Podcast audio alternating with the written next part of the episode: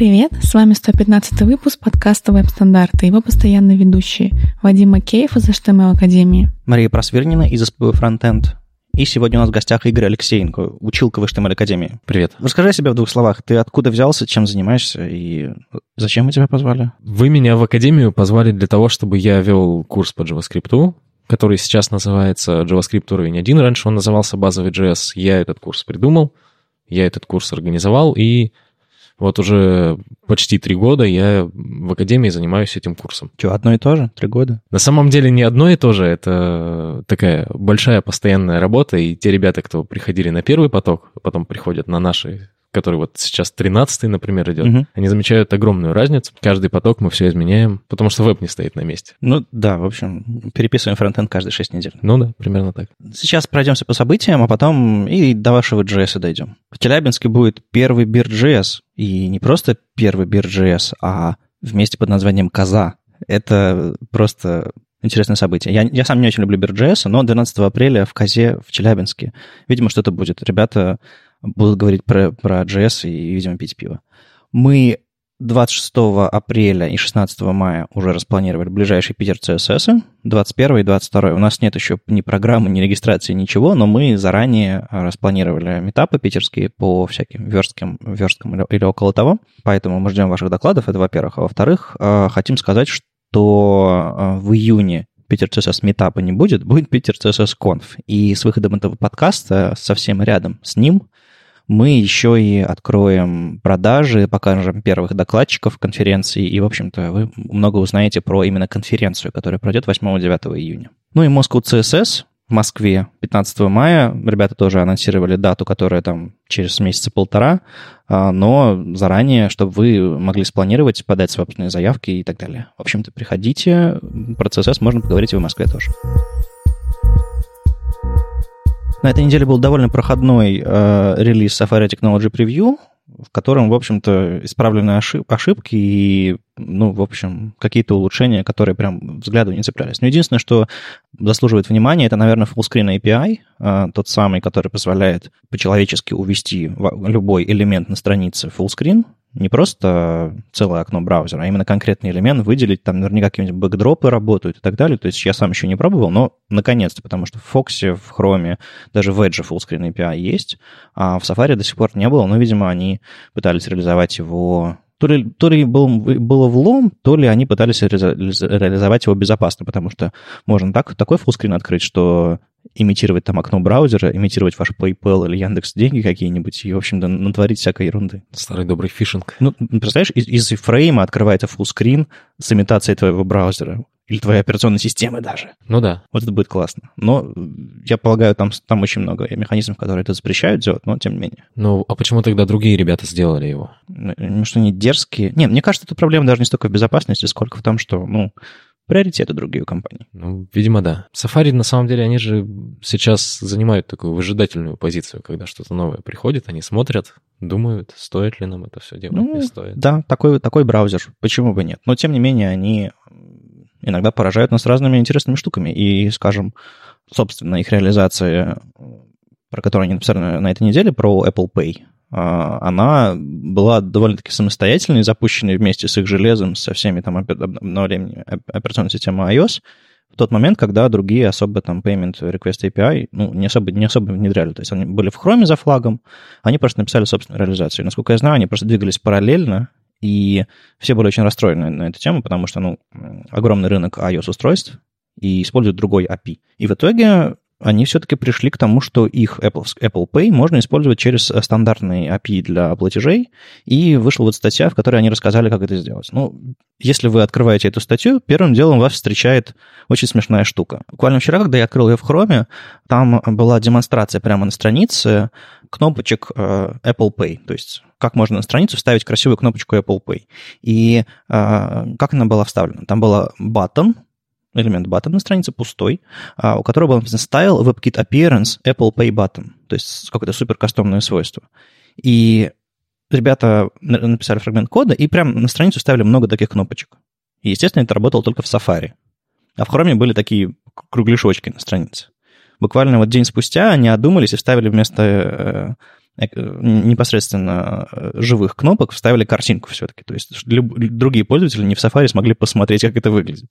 А, забавно. И вот это вот все, вся, эта, вся эта кастомность, что типа специальные отображения Apple Pay Button вместо того, чтобы, ну, сверстать это все нормально, это как-то стремновато. И я не знаю, насколько пустая кнопка доступна и понятна скринридерам. В общем, они меня немножко расстроили. Но главное, что они делают в статье, как э, объясняют, как э, существующий э, их механизм по работе с Apple Pay интегрировать со, со стандартным кросс-браузерным API, который, в общем-то, довольно широко уже начинает использоваться. То есть не то, чтобы я много раз что-то прямо в браузере покупал, используя Apple Pay какой-нибудь или Payment Request API. Вот вам доводилось видеть что-то такое? Прямо в браузере через телефон это получается? Ну, прям, прямо в браузере, в браузере. То есть в Chrome это можно сделать, если карточка подключена как-то. Нет, нет, я таким не пользовался. Маша, тебе доводилось? Через Apple Pay, да, конечно. Ну, то есть ты на телефоне нажимаешь там кнопочку? Да, да. Например, один сервис присылает смс, я перехожу по ссылке в этой смс, и потом плачу через Apple Pay. То есть это браузер? Или... Браузер. Ага, окей. То есть открывается Safari, там ссылка. Да, да. Я, просто у меня в, в нативные приложения встроенные Apple Pay частенько бывает. Там каким-нибудь там, там Яндекс Такси или, или чего-нибудь подобное. Ну, собственно, сам э, App Store э, Apple через Apple Pay там каким-то образом, по-моему, прокидывает все.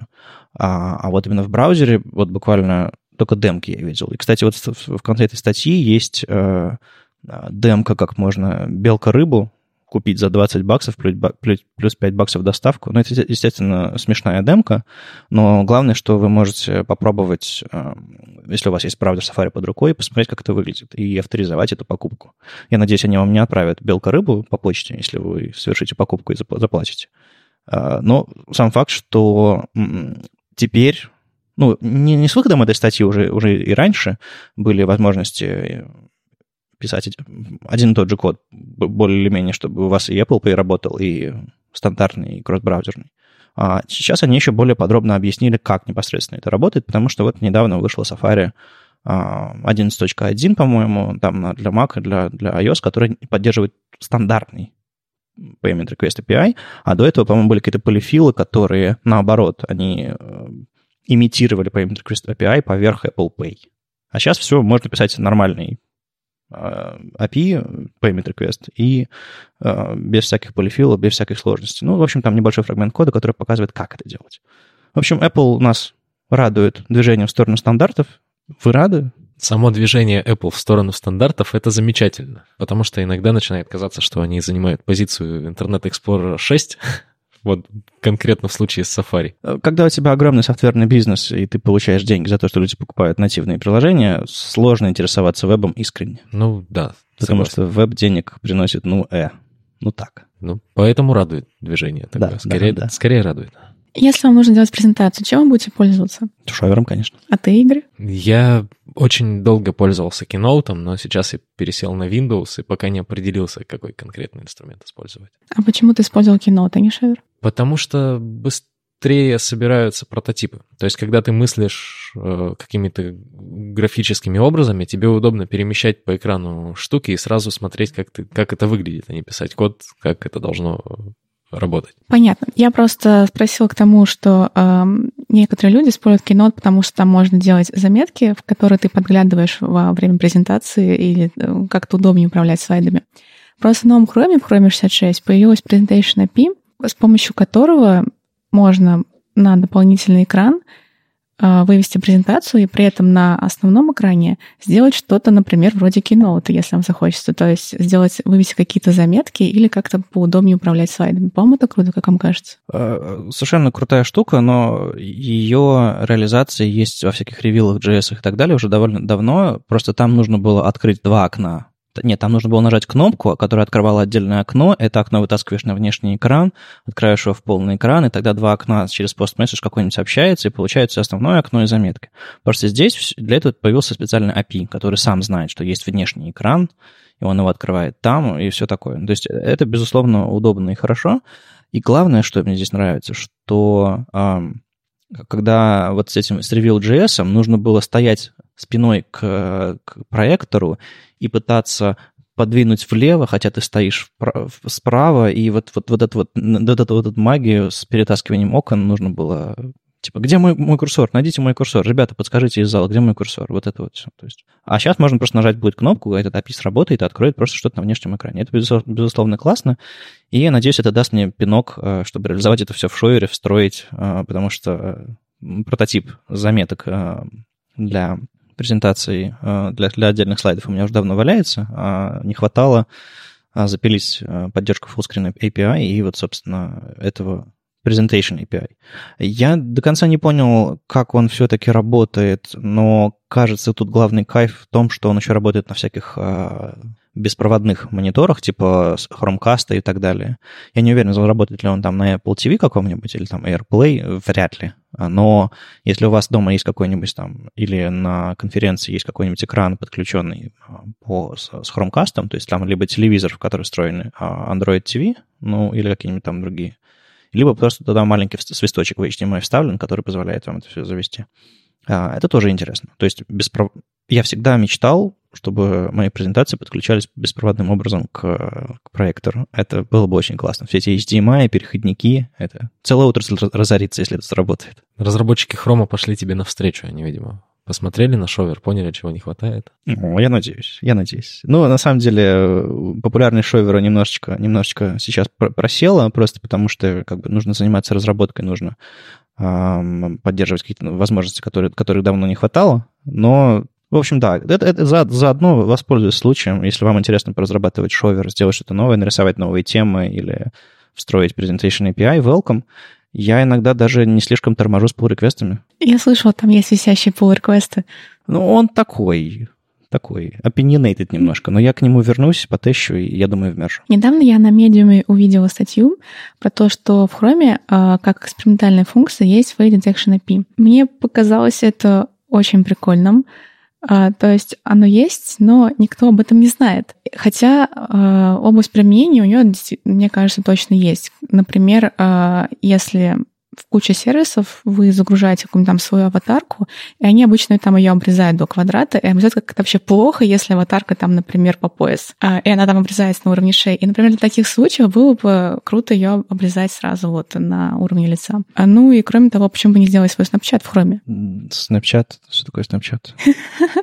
Snapchat — это такой сервис для мобильников, где ты можешь поверх своей фотки накладывать там всякие зайчьи ушки, там а, вот эти ага, вот. Я кажется, я, кажется, видел результаты экспорта картинок оттуда, но не, не пользовался самим сервисом. Я, кстати, регулярно вижу, что какие-то сервисы пытаются делать определение важных частей картинок, и обычно лицо считается действительно важной частью, потому что ну, это очень важное смысловое, эмоциональное для человеческого там, сознания а, фрагмент фотографии. И, допустим, в Твиттере, когда высокая фотография, и вы, вы, вы крутите в браузере таймлайн твиттерный, он пытается на фотографии найти правильный кусочек и кропнуть ее по высоте определенной. Иногда удивительные вещи он кропает, но да. А так, в принципе, все эти аватарки и прочие, прочие дела, они... Там почти везде есть редактор, в котором можно повозюкать картинку и выбрать правильный кроп. Но если, но по, умолчанию, но если по умолчанию тебе сразу показывается а, адекватная аватарка, где лицо гармонично выровнено, конечно, я просто нажму Next и пойду вперед. Э, да, так что хорошая штука. Но просто она за флагом, она экспериментальная. Да, и автор, который тестировал, попытался использовать это API, он как раз пишет, что на Linux оно не заводится вообще, на Windows оно может найти лицо, а на OS X он может найти и лицо, и глаза, и даже рот. Очень вот забавно, может, как-то зависит от фреймворков, которые есть на операционной системе. Или... Ну, вот каких-то встроенных возможностей в операционной может системе. На, на Windows это работает, потому что у них э, Windows Hello встроена авторизация по видеокамере. А-а-а. Ну, на, я я просто представляю, если бы Chrome тащил бы все эти э, библиотеки с собой, он, он бы весил там не 200 метров, а 800. Ну да. Ну, мне кажется, это все все-таки требует какой-то база обучения, распознавания лиц и так далее. То есть это, это не просто какой-нибудь бинарничек на, на 300 килобайт, который... Нет, конечно. Да, то есть... А, кстати, интересно, эта штука делает запрос в интернет или она а, офлайн работает? Вот этого я что-то не понял. Она размещает с геотегом запрос. Такой-то человек, там-то... Я бы не удивился.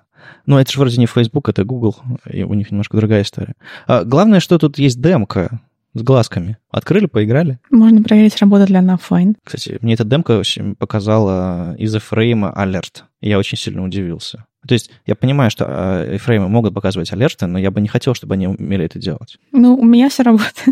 То есть у тебя красивые круглые глаза. Да-да-да. Ладно, за скриншот и добавим в шоу-нот. Не, не хочу. Окей. Как эксперимент или как вообще вещь, которая неожиданно есть в хроме и про нее никто не знает, э, забавно. Вопрос, конечно, в том, э, стоит ли браузеры засовывать такие вещи. Э, хотя, знаешь, как, как ручки к системным библиотекам, почему бы нет? Долгое время реализация SAS препроцессора на Ruby считалась эталонной, ну и поскольку все, в общем-то, с, э, с нее и начиналось, когда еще был синтаксис не SCSS, а SAS, и э, рубисты, как я говорю в одном своем докладе, не умели писать CSS, поэтому написали SAS э, в знакомом им синтаксисе с собачками, без скобочек и так далее. Ну, такой вот Ruby, Ruby при Ruby. Если вы не видели, посмотрите, очень сильно напоминает SAS. И на прошлой неделе, собственно, на этой неделе, э, Натали Вайсбаум э, в блоге SAS официальном написала, что все, Руби кончился, просто потому что как она пишет, э, людей, заинтересованных в разработке, не так много, и хотелось бы все-таки проект развивать, чтобы он не тормозил. Тот же самый LipSAS развивается, потому что им люди пользуются, потому что в какой-то момент поняли, что Ruby слишком медленный, а сложные проекты долго собираются. И, собственно, реализация на C, которая по высказываниям некоторых людей медленнее, чем реализация на JavaScript, кстати, просто потому что, видимо, C код плохо написан, я не знаю. Дело, ну, по крайней мере, парсер, часть парсерная именно. Она все еще разрабатывается и будет разрабатываться, и кроме этого еще вышел um, Dart SAS, стабильный 1.0, и, собственно, это стало моментом, когда uh, у, у реализации на Dart появился приоритет перед uh, реализацией на Ruby, и, в общем-то, они, они закрывают. И, ну, она рассказывает, почему это все произошло, как это все работает, Э, что 26 марта 2019 года, то есть через год, меньше, чем через год, они окончательно закроют реализацию, э, репозиторий переехал там в официальный репозиторий SAS, и в конце маленькая-маленькая приписочка. Мы закрываем поддержку реализации на Ruby, если только у кого-то нет времени и интереса поддерживать ее. Поэтому, если вы страшно будете скучать по Ruby SAS или ваш проект дичайше зависит именно от этой реализации, и у вас все сломалось, или, у вас, или вы хотите просто, чтобы Ruby не умирал, и реализация, то вперед можно все-таки помейнтейнить и связаться с, с Натали или с Крисом э, и обсудить это. Но мне кажется, что энтузиастов все-таки не найдется. Я, да я даже надеюсь, что не найдется, потому что каноническая реализация не самого простого препроцессора на многих языках. Я не уверен, зачем они нужны, честно говоря. Интересно. Но тут зависит от поддержки, на самом деле, от того, нужно ли поддерживать кому-то это или нет. И сейчас, когда я думаю про Ruby SAS, я вот в, в этой связке нахожу третье слово Jekyll. Это очень угу. популярный движок для блогов. Он как раз написан на Ruby. Да, да. И он использует SAS. То есть, может быть, кто-то из заинтересованных в поддержке вот этой штуки людей... Знаешь, Jekyll начал использовать, по-моему, Lipsas. То есть, по-моему, даже Jekyll, э, он по умолчанию компилирует с CSS в CSS, если, если прям вот э, положить файлы. А, по-моему, они в одном из мажорных релизов э, в прошлом году, или, может быть, даже раньше, перешли на Lipsas, сишную реализацию. То есть даже они. Я могу врать, но, по-моему, это была такая история, и это было парадоксально, потому что как бы у них там шабло, шаблоны и все, все остальное, это как бы с, с Ruby, все, все на Ruby работает, и, э, но тем не менее. Поэтому я поищу эту новость, э, если, если, если не наврал. Тогда кому еще нужна реализация на Ruby? Тогда никому. Ну, в общем, может быть, только если, если вы решите поддержать ее просто потому, что ну, вот такая вот конец истории. Э, довольно интересно. А еще забавно, что разработчики SAS очень серьезно подходят к безопасности собственного сайта. И поэтому, если зайти на него, э, в этот блок, то шрифт э, CDN не подгружается, потому что слишком строгий э, CSP, и вместо, в меню вместо иконок RSS и GitHub красивые квадратики. В общем, ребята затянули немножко гайки, э, что CSP обрубает им иконочные шрифты. Ну, видимо, это... Э, собственно, как иконочные шрифты работают? Плохо. Поэтому Да, еще один повод а, отключить их. А может быть и способ отключить их. А, да, то есть, ну, не знаю, квадратики все-таки плохой, плохой, плохие иконки, они очень одинаковые, знаешь. Но это не все версточные новости на неделе. Есть еще пара хороших статей, которые хочется не то чтобы пересказать, а объяснить вообще суть, потому что они с, с разбегу не кажутся полезными или вообще понятными, а некоторые даже довольно-таки сложные. А, в общем-то, Рэйчел Эндрю, знакомая вам по всяким гридам и прочим историям, она написала довольно интересную статью на смешинге еще в марте. И, наконец-то, запостили новость, а, и хотелось бы про нее немножко объяснить. У нас есть привычный мир визуальный. У него есть верх, низ, право, лево. Мы называем так вещи по расположению относительно нашего, не знаю, правой и левой руки, неба, земли и так далее. То есть есть какая-то культурная идея, где вещи, вещи расположены. И это все нормально, в принципе, довольно-таки универсальное понятие для всех людей мира, для всех культур. Но когда речь заходит про а, создание интерфейсов, а в интерфейсах все очень сильно зависит от э, движения текста. Потому что когда вы, у вас текст движется слева направо, вы рассчитываете, что лево у вас в начале текста, а право в конце текста. Ну, грубо говоря, строки. И на основе этой идеи, собственно, э, весь язык CSS и развивался. И мы привыкли к тому, что вверх Сверху, тек, где текст начинается, низ — это там, где текст заканчивается. Имеется в виду строка. Первая строка, последняя строка. Ну и, соответственно, то же самое начало строки и конец строки там, где буквы. Но есть языки, которые справа налево, есть языки, которые сверху вниз. И создание интерфейсов для таких языков — большая проблема, потому что приходится переворачивать не просто текст, а приходится переворачивать все коробочки, все, всю навигацию, все эти визуальные помощники текста, собственно, как интерфейсы построены. Приходится их автоматически или вручную переворачивать для специальных версий. Появилась спецификация, которая описывает логические свойства, логические псевдонимы для очень многих свойств, которые нам знакомы. Ну, самые явные — это, например, например рамки, бордеры. То есть, говоря, что а, у текста слева должна быть рамка, мы имеем в виду не левую сторону, нашей, где находится наша левая рука, мы имеем в виду, что, ну, допустим, цитата, блоквод какой-нибудь. Мы имеем в виду не левую сторону, а мы имеем в виду начало текста. Поэтому логично было бы сказать, что это там, где текст начинается, там будет рамка. А если тексту задать там RTL, то рамка будет с другой стороны, ну, потому что, ну, вот такой дизайн. Соответственно, для этого у border left, допустим, width, э, есть псевдоним border inline start with. То есть вместо uh, left мы говорим inline start.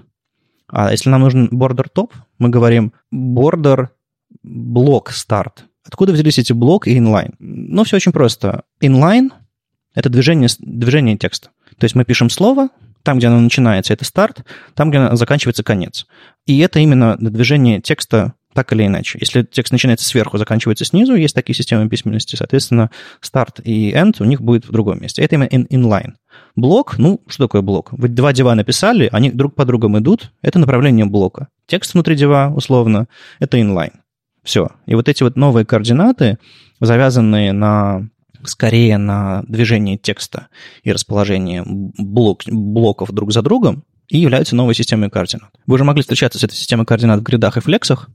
А, там типа, типа grid column start, grid column end. Мы не просто говорим grid left, grid, right. То есть современные спецификации уже не идут по всем этим граблям, они э, адекватны, э, используя логические значения, э, описывают направление движения вещей по сетке, чтобы применение RTL или LTR переворачивало все абсолютно логично и нормально. И у Рэйчел много демок, а, большинство из них работает в Firefox, который поддерживает большинство всех этих логических а, свойств. И еще из интересного размерность тоже. Дело в том, что ширина и высота тоже штука относительная. То есть у нас есть свойства width и height, которые эм, описывают ширину и высоту, собственно.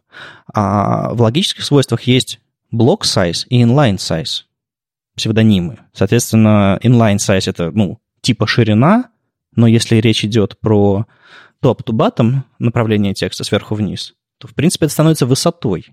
Но поскольку это направление инлайновое, то это становится, остается шириной. То есть вот эти вот логические псевдонимы, правда, становятся универсальными. Я не думаю, что ближайшее поколение универсальщиков сможет их запомнить, ну вот, вот вам концепция инлайна и блока из того, что я объяснил, понятно? Вообще звучит на самом деле круто. Я вот сейчас смотрю на статью, и я понимаю, что это не только про языки это еще и про направление текста в смысле альбомной и вертикальной ориентации. Uh-huh. То есть с помощью вот этих штук можно на 90 градусов повернуть текст, и тогда он будет там... На самом деле это очень здоровская штука. Ну вот обложки книг, которые... Корешки книг, которые да. стоят на полке. Да. Вот это вот... Э, которые могут идти сверху вниз и снизу вверх. Да, это разные западные российские традиции книг. Забавно смотреть книги, изданные в разных, в разных традициях, которые стоят на полке, и это, не знаю, смерть аккуратиста. Ну, а... Просто на разные полки их надо расставлять. А, да, да, ну, или по цветам. в общем, удивительно, что даже для width и height, очень простых свойств, которые описывают как, как будто бы универсальные вещи, есть псевдонимы. Но, но это еще не все. Если вы думали, что это такая ерунда, нет, тут есть еще ведь у позиционирования отдельные штуки. То есть top left, bottom right — это тоже вещи, а, которые можно более логично описать. И вместо свойств простых там трех, четырех, пяти буквенных а, top left, top right, bottom left появились свойства offset block start, offset inline start, offset block end и offset inline end. И это, пожалуй, самая сложная часть этой истории, потому что, блин, сложно. И главное, что, в принципе, они работают должны одинаково до тех пор, пока, не, пока вы не начинаете менять ориентацию текста.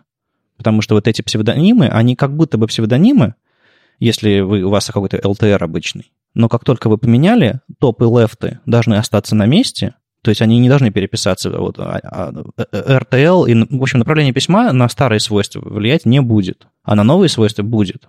Поэтому если, вам, если вы с самого начала пишете интерфейс, который всегда будет LTR, вы можете использовать старые свойства. Ну, если вам так нравится. А если вы реаль, реально ориентируетесь на новые, а, на, на интерфейс, который будет перевернут там с, справа, слева направо, справа налево, там сверху вниз, а, можно использовать логические. Поддержка не очень широкая пока, и, в принципе, можно фалбэчить. Ну, одно свойство писать другое свойство, они друг друга будут перетирать. Но главное, что наконец-то в CSS появился механизм для решения таких ситуаций, для написания универсального кода. Я не думаю, что разработчики очень скоро все начнут писать вместо э, offset block start. А что с поддержкой? Насколько она широкая? Firefox. И все? А, не уверен. А, я знаю, что точно в Firefox а, работают эти штуки и прям а, адекватно. А, в Chrome, в Safari и на iOS, и на Android там что-то желто-зелененькое, в Edge, в E вообще ничего. По крайней мере, вот такой, такая ситуация. Ну, и спека, она это рабочий черновик, поэтому, видимо, там еще не все устоялось. И, конечно же, есть PostCSS плагин для всего этого, который конвертирует или фалбэчит. В общем, эта штука, не которую должны все бросаться применять вот прямо сейчас с разбегу и э, перепишите весь свой CSS сегодня на логические свойства, это скорее решение проблемы, ради которой, собственно, в рамках PostCSS и родился плагин, который довольно-таки активно используется всякими э, ближневосточными ребятами, которым нужно перевернуть там LTR в RTL. Довольно-таки круто PostCSS плагин с этим справляется.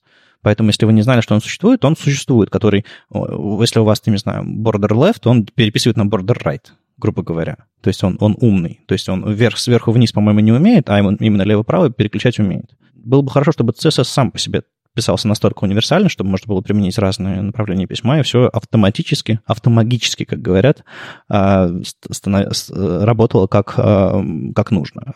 Выбрасываем плагины, пишем нативно. И снова небольшой донейт ушел Хейдену Пикерингу на, на Патреоне за то, что он выпустил новую статью. Удобно ему. Написал статью, и деньги пришли.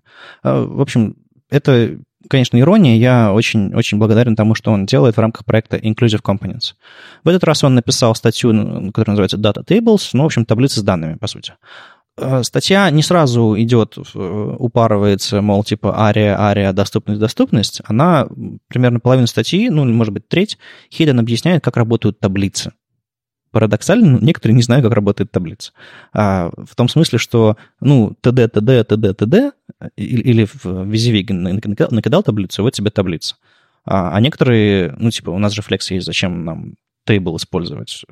Игорь качает головой очень недовольно. Ну, да, да. Поэтому Хейден объясняет, как это работает, что есть TD, есть TH, есть строки, есть столбцы, есть э, способ э, задавать заголовки отдельным строкам и столбцам с помощью TH. Можно объяснять, где эти заголовки продолжаются, можно задавать кэпшены таблицам, описание и так далее, и так далее, и так далее. И как таблицы адаптировать, как э, вообще их собирать. И где-то с посерединки статьи начинается реализация компонента на реакте, потому что, ну, чтобы с молодежью на одном языке говорить, в которой он реализует непосредственно все эти таблицы, строки и заголовки к ним. Не знаю, насколько правильно и адекватно. Тут надо у Маши спросить. Выглядит хорошо. Окей, я Хейдену передам. Главное, что здесь он объясняет, что чтобы таблицы были доступными, их нужно просто правильно сверстать. Не нужно расставлять какие-то суператрибуты, не нужно каким-то образом все усложнять. Главное, правда, заморочиться немножко с, с расставлением заголовков, с еще с чем-то. И в конце, ближе к концу, он приводит два примера адаптации таблиц. А, первый, он берет и прикручивает скроллинг к таблице, потому что с таблицы в ширину не помещается. И э, э, главное, он еще приделывает к таблице, которая скроллится, таб-индекс, чтобы можно было табнуть на эту таб- таблицу и стрелочками прикрутить таблицу влево-вправо. Э, и это довольно-таки довольно круто. И главное, что когда у таблицы появляется э, вот эта вот возможность ее прокручивать, он еще дополнительно в, в, в caption таблицы добавляет, типа, можно прокрутить. Потому что таблица иногда так красиво режется, что ты не понимаешь, что там еще 18 столбцов справа. Это тоже. Это адаптация для, для ленивых. И на самом деле я почти практически всегда, когда мне доводится делать что-то с таблицами, все-таки делаю горизонтальную прокрутку, потому что, ну, в принципе, оно крутится на, на, на мобилках пальцами, и я полагаю, с этим таб-индексом и стрелочками можно еще сделать это доступно с клавиатуры. А потом он делает вещь, которая вызывает у меня легкую такую дискомфорт. Дело в том, что я очень не люблю, когда люди занимаются адаптацией а, за счет того, что они верстают один HTML, делают ему дисплей none, э, и верстают другой HTML, делают ему дисплей блок. И в медиавыражении, в зависимости от размеров окна, переключают один HTML-код на другой HTML-код. То есть, в принципе, это удобно, вам не нужно э, заморачиваться, как HTML, писать э, один и тот же, который сработает для всех случаев. Это доступно, потому что дисплей none, контента нет, и как бы все нормально абсолютно. Но какой у меня диссонанс вызывает это все. Это же, это же, это же лениво, это же глупо. Зачем так делать? Дом раз, раздувается, и, и я в бешенстве. Вот почему люди так делают? Это с одной стороны лениво, а с другой стороны это двойная работа. Ради, ради лени делают двойную работу. Ну да, а, а но если у тебя какой-нибудь там шаблонизатор, который ну, а. ну да. В общем, Хейден а, приводит пример таблицы, которую он а, иначе бы не адаптировал, и объясняет почему. А, дело в том, что если таблицу взять и начать разбирать на части, то есть а, дисплей, вместо display table задавать там display блок, а, там э, с лексами и так далее. Кстати, на одном из интенсивов Академии такое делается, и надо будет этот случай проанализировать, насколько мы уничтожаем доступность таблицы. И говорит о том, что если таблицы начать менять свойства дисплея отдельных компонентов, доступность этой таблицы может деградировать очень сильно. Он говорит, что по-хорошему так не стоило бы делать, браузером именно. И, соответственно, тут он берет и конвертирует таблицу на уровне HTML, то есть э, в, в своем этом компоненте выводит сразу две таблицы. Таблица у него небольшая, он э, делает топ-чарт grindcore бендов, э, команд, музыкальных групп, и создает сразу две версии таблицы. Одна табличная, прям вот элемент table, а другая на заголовках, H3, допустим, вместо TH срабатывает, и для самих данных он использует DT, DD, вполне себе логическую связку. И в зависимости от uh, Media Queries он uh, от медиавыражения, он показывает или прячет одну из этих таблиц, ну, там, широкое окно и узкое окно. В принципе, подход нормальный. Но просто что-то внутри меня говорит, не надо так делать. Но когда ты понимаешь, что разбирая таблицу, ты ухудшишь доступность этой таблицы, э, что ты заморочишься, что ты еще какой-нибудь JS туда вкрячешь, или, не знаю, будешь перерендеривать таблицу в, в другое что-нибудь с помощью React в зависимости от ресайза окна, мне кажется, это смерть. Ну, то есть э, рендеринг э, поломается, замедлится, и тебе нужно будет структуры какие-то сложные на лету переделывать. Вместо того, чтобы просто дисплей на, дисплей блок, дисплей на, дисплей блок. Ну, так ведь быстрее гораздо, да? Тут есть еще такой момент, что на самом деле таблица, которая рендерится с помощью JS, это очень непростая вещь. Вот э, те, кто связывался с реально большими данными, знают, о чем я говорю, потому что бывают таблицы, которые там содержат там, по 10 тысяч строк, например. Мгм. И когда ты рисуешь такую таблицу, у тебя есть заголовок, и у тебя есть прокручиваемый контент. Хорошо заголовок фиксировать. И хорошо прокручиваемый контент, который сейчас не в доме, прятать. Но тут возникает очень много разных проблем, таких как э, фиксированная ширина столбцов, банальная. То есть если у тебя где-то в глубине на 10-тысячной строчке находится длинный контент, он должен тебе расширить соответствующий столбец. И это должно примениться на все 10 тысяч столбцов вверх, но видишь ты при этом первые там, 20 условно. И получается, что когда ты делаешь таблицу на JS вот со всеми вот этими штуками, у тебя получается очень много заморочек, связанных именно с отрисовкой этой таблицы в табличном виде. Ну, это нужно, видимо, давать брау- браузеру пререндерить эту таблицу где-нибудь отдельно и потом Ну, э, Видимо, да. анализировать Или, её или ш- самостоятельно ширину. посчитать, какая у нее может быть ширина, и фиксированно прописать там этой колонке в каких-нибудь там э, в структуре данных, которая описывает эту таблицу. Но м, прикол в том, что это сильно избыточные данные. То есть, если ты адаптируешь таблицу на другое разрешение, то тебе эта информация в принципе не нужна, этот стейт. Поэтому может быть такой подход вот с таким Дисплей на дисплей блоком. да, может быть, он просто не от хорошей жизни, но выбран и Мгм. работает. То есть, А почему не использовать пагинацию, в смысле? когда у тебя 10 тысяч строк? Ну, это уже дизайн вопрос. То есть, есть вопрос дизайна, а есть вопрос реализации. И если речь идет о реализации, то тут уже не, не отвертишься ответами про дизайн. Ну, потому что есть те же самые, например, Google Tables, и они как, ну, там вот, как, как они называются, Google Sheets, и как, как они это делают? Ну, они, у них там, по-моему, вообще даже не таблицы, у них Ну да. много девов с ролями разными, и, ну, это просто, просто табличный редактор, как бы, Ну, им приходится об этом. да, тоже, да, да, да. То есть иногда стоит такая задача по дизайну. То есть не когда тебе есть возможность задать вопрос, а почему у меня сделано, в принципе, так, Мгм. а просто нужно это реализовать и все. Слушай, а как э, занимаются разработчики на реакте а, адаптацией? Сужу вопрос. э, Занимаются ли они перерендерингом в зависимости от э, размеров окна? Или это все на CSS отдается? Ну, я понимаю, что у каждого свое, но вот лично твой опыт. В плане таблиц? Ну, и таблиц любых других элементов. А, ну, слушай, ну, таблицы, они просто прокручиваются горизонтально. Ну, а, допустим, что-то более сложное. То есть тебе, тебе нужно из десктопного сайта сделать адаптивный мобильный сайт, и это чаще отдается на откуп CSS, или все-таки можно там HTML-ку перерендерить, э, раз уж- Это от задачи зависит, ну, что-то более конкретное. Окей, ну то есть э, в реакте, в принципе, прицепиться к ширине окна и что-то перерендерить, Но если очень хочется, то можно.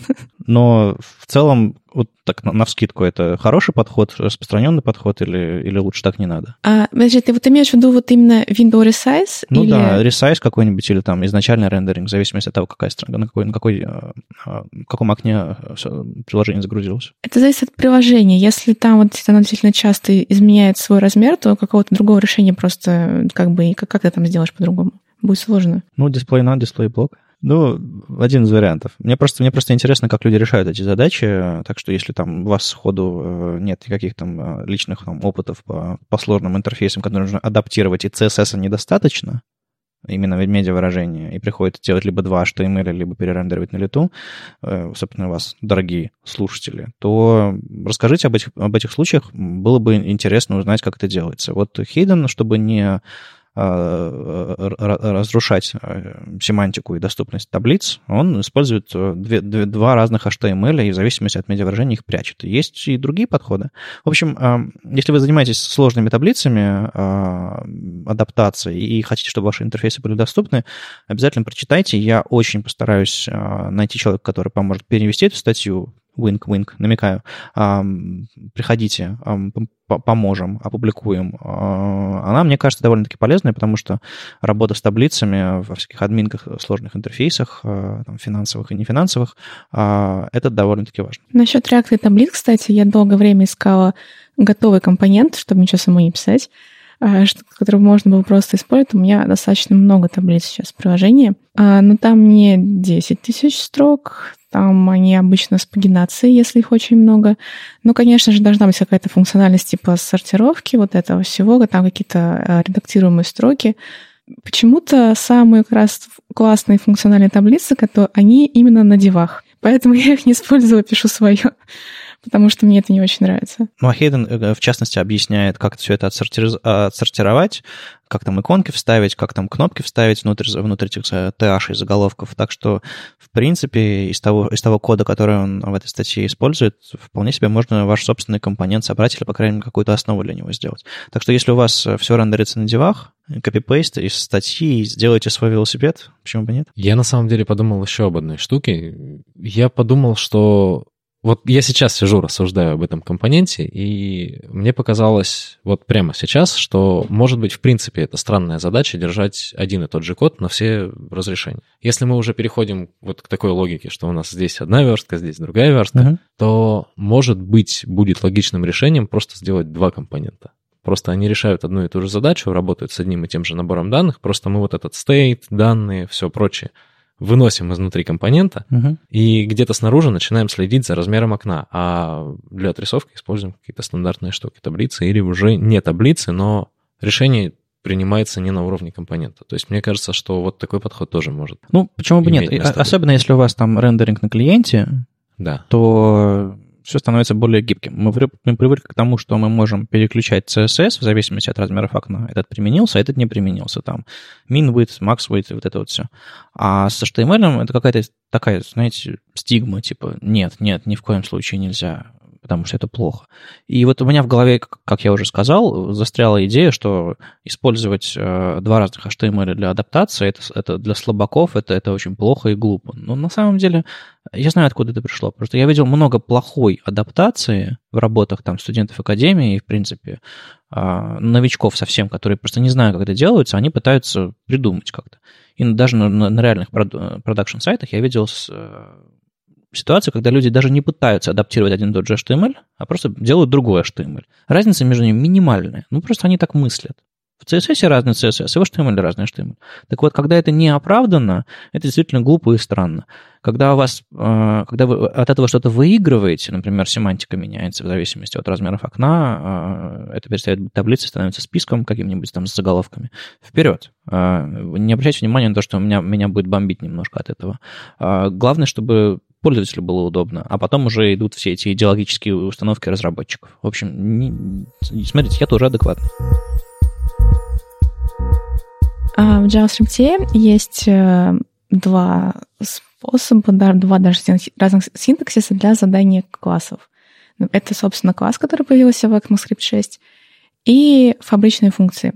И вот э, недавно вышел совсем на медиуме и перевод на Хабре, который сравнивает э, эти два способа, чем они отличаются. Мне, кстати, показалось, что там какой-то слишком сильный уклон в сторону фабричных функций, не совсем даже всегда объективно, как ты думаешь, Игорь? На самом деле я с тобой полностью согласен. Мне кажется, что статья немножечко манипулятивная получилась. То есть она автор нечестными приемами пытается как-то придать вес тому способу, за который он топит. Да, я с тобой согласна. А, то есть это нечестное исследование, он прям топит в сторону фабрик? Он о, да. абсолютно открыто топит в сторону фабрик, но делает это вот какими-то такими странными приемами. То есть он не всегда говорит всю правду. То есть тут речь о том, вот если разбирать эту статью по пунктам, то вот когда я читал эту статью, вот моя очередь бомбить. Меня, да. меня немножечко подбамбливало по поводу каждого пункта. Мне есть э, что сказать автору, потому что все проблемы, которые он ставит, вот э, касательно классов, они решаются. Причем они решают, вот все решения, они достаточно хорошо описаны, они угу. известны. Ну что он там говорит про то, что безопасность, а... ты с... Э, он говорит, во-первых, он говорит про инкапсуляцию, Инкапсуляция — это когда, вот, э, когда мы, со... мы конструируем объект в JavaScript таким образом, что у него есть набор свойств и методов. И инкапсуляция — это вот в других языках программирования есть такое понятие, когда мы некоторые свойства и некоторые методы закрываем от чтения. То есть просто не даем внешним а, пользователям этих классов. Вы, вы чувствуете, Игорь начал, начал немножко лекцию читать. Да. А, ну, я хочу просто как бы основательно подойти, чтобы показать проблему. Не-не, я, я с, с огромным интересом. Просто у тебя немножко преподавательский голос появился. Хорошо. Я просто не знаю свой преподавательский голос, я же всегда с другой стороны сижу. Да, извини. Да нет, все в порядке. А, так вот, он говорит, что решить проблему инкапсуляции можно с помощью замыкания. Ну, то есть, гру- грубо говоря, с помощью помещения какого-то значения внутри функции. Но почему-то он считает, что там, единственный способ э, это сделать, это только с помощью фабричных функций. Если ты пишешь класс, то ты точно так же с помощью замыкания можешь создать значения, которые никуда наружу не протекут, но и внутри стейта у тебя будут использоваться. И это делается. Вот.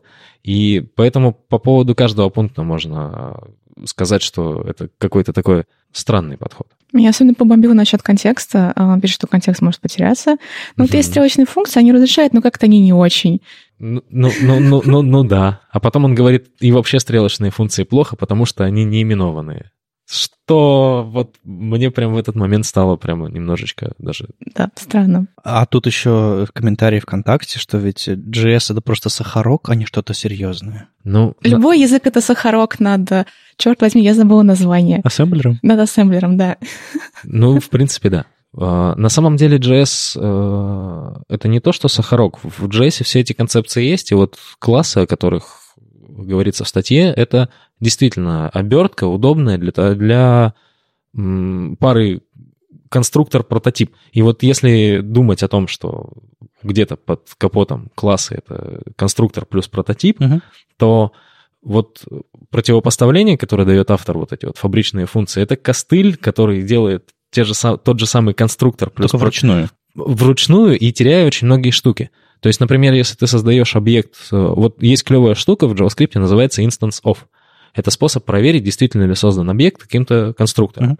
И вот это очень часто может использоваться, потому что в JavaScript, например, есть куча э, объектов, которые похожи между собой, но на самом деле они отличаются. То есть есть, например, массив, а есть куча разных видов коллекций. Там угу. коллекция дом, лист, дом элементов, коллекция... Но дом... мы все пытались э, по списку нот... Э, поитерироваться поитерировать форычом. да. Да, и... и если ты... И вот это называется утиная типизация, если это выглядит как утка и, ну, и да, крякает да. как утка, то это утка, и вот ты можешь такую утку закинуть в какой-нибудь свой промышленный код и получить проблем.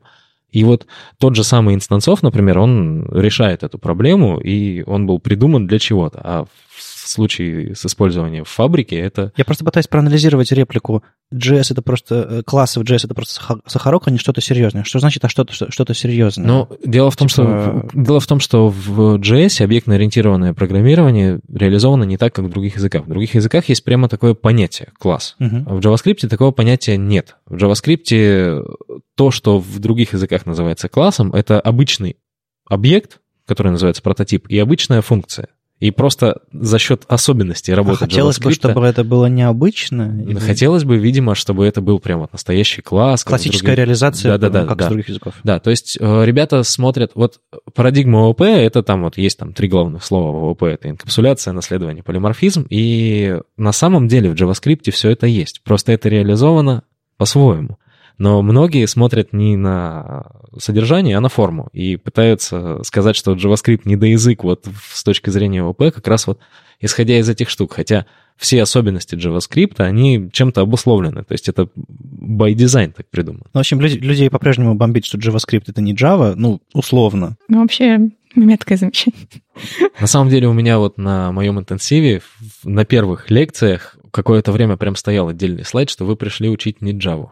Потому что многие ребята прям, о чем мы на Java будем писать? Ты говоришь, нет, друзья мои. Ну, может быть, это такое сокращенное название, я не знаю. Но э, действительно можно легко запутаться, особенно если ты вне контекста, просто нашел в интернете курс по программированию и хочешь mm-hmm. писать на Java, а тут JavaScript. Ну, наверное, скрипты на Java. Логично, Вполне. Такой фишинг ты показываешь.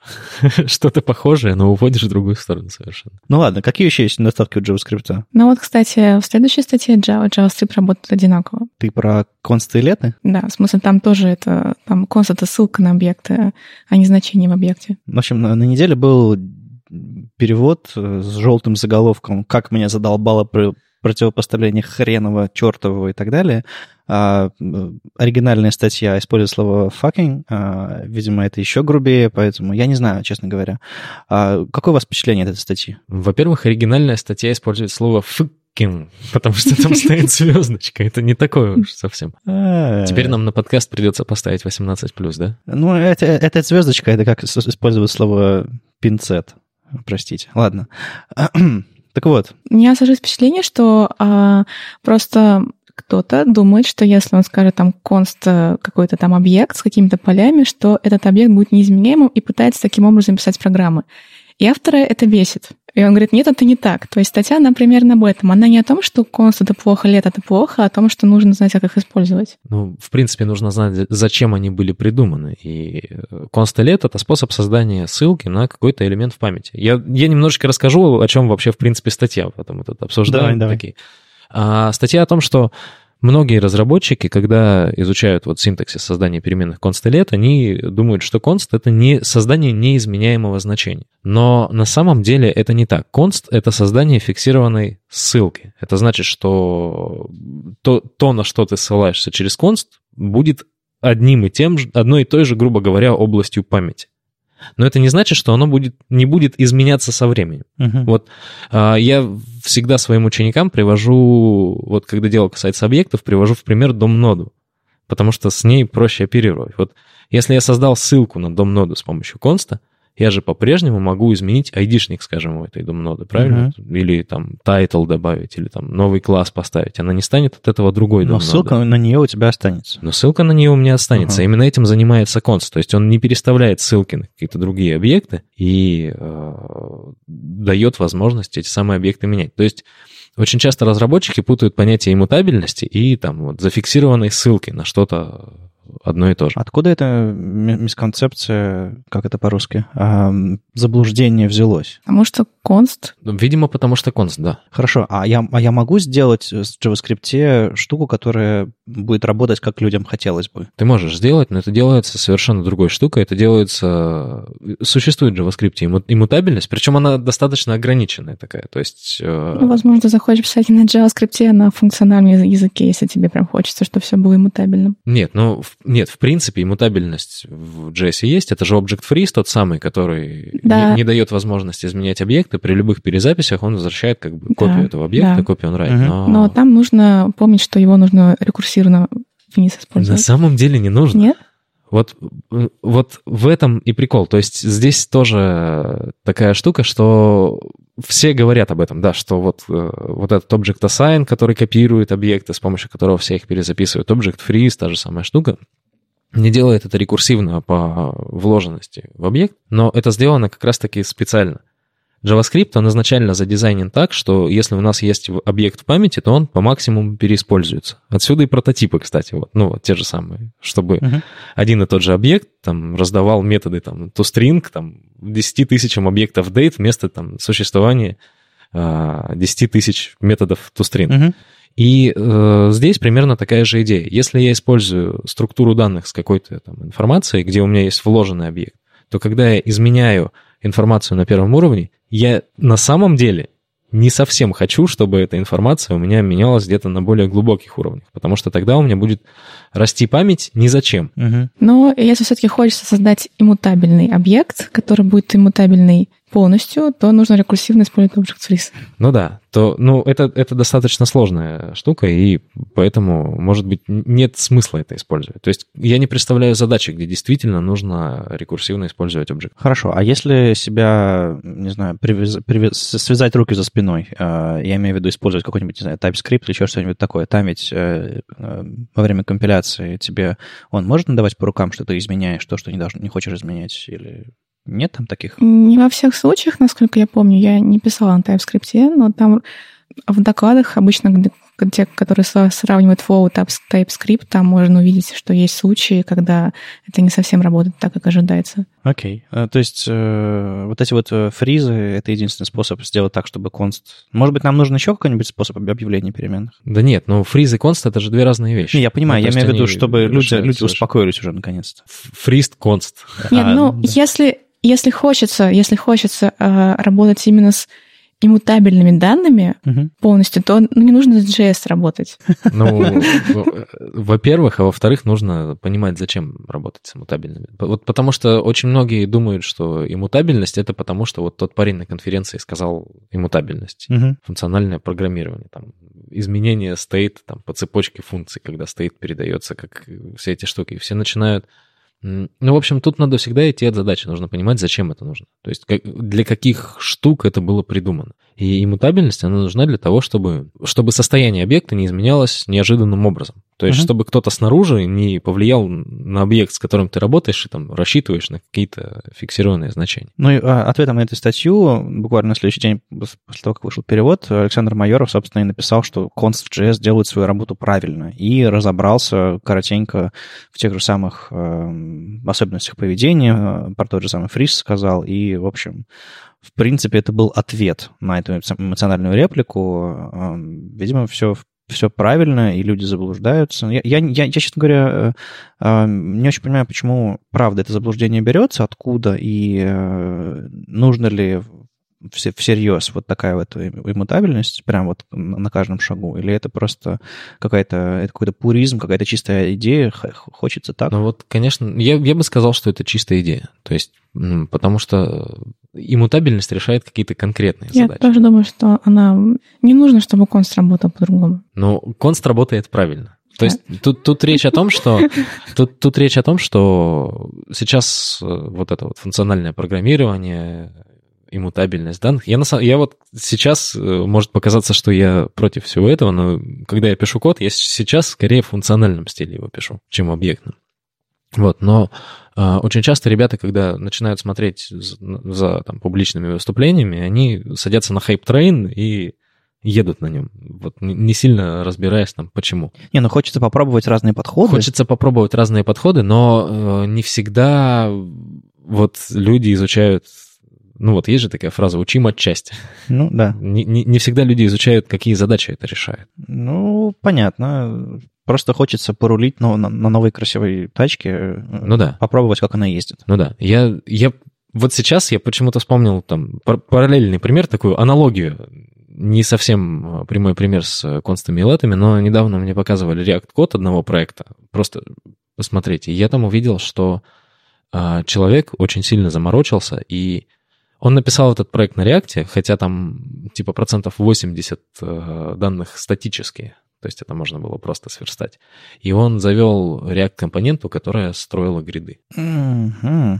Ну, то есть позиционировал каким-то образом. Да, то есть там была React-компонента, которая делает не какие-то там, ну, там не имеет стейта, там не имеет всяких там апдейтов, там mm-hmm. состояний, событий, а просто строит грид. Круто. А как она это интересно все ну. Ну, в React же можно, в смысле, использовать разметку, там, ну, всякие да, вот да, эти да, штуки, да. и, видимо, разработчик пошел путем, что у меня все Ты описано одним... Про, од... про функциональные компоненты од... говоришь? Одним единственным способом, да, нет, но в смысле это был обычный э, реактовский компонент, вот. Ну, это просто, да, язык, который казался хорошим для решения задачи, но если со стороны посмотреть, то неадекватный. Ну, Можно да. сделать легче, лучше, гибче и так далее. Ну да, и вот здесь, то ну, такая же примерная история. То есть ребята создают конст и думают сразу, типа, я же слышал на докладе, что есть иммутабельность. А почему mm-hmm. конст не делает иммутабельность? Он и не должен был, он и не задумывался для этого. В общем, надеюсь, что этот, э, эти два, две статьи, которые, в общем-то, с друг другом-то особо не спорят, просто э, скорее... Дополняют друг друга. Да, дополняют. Они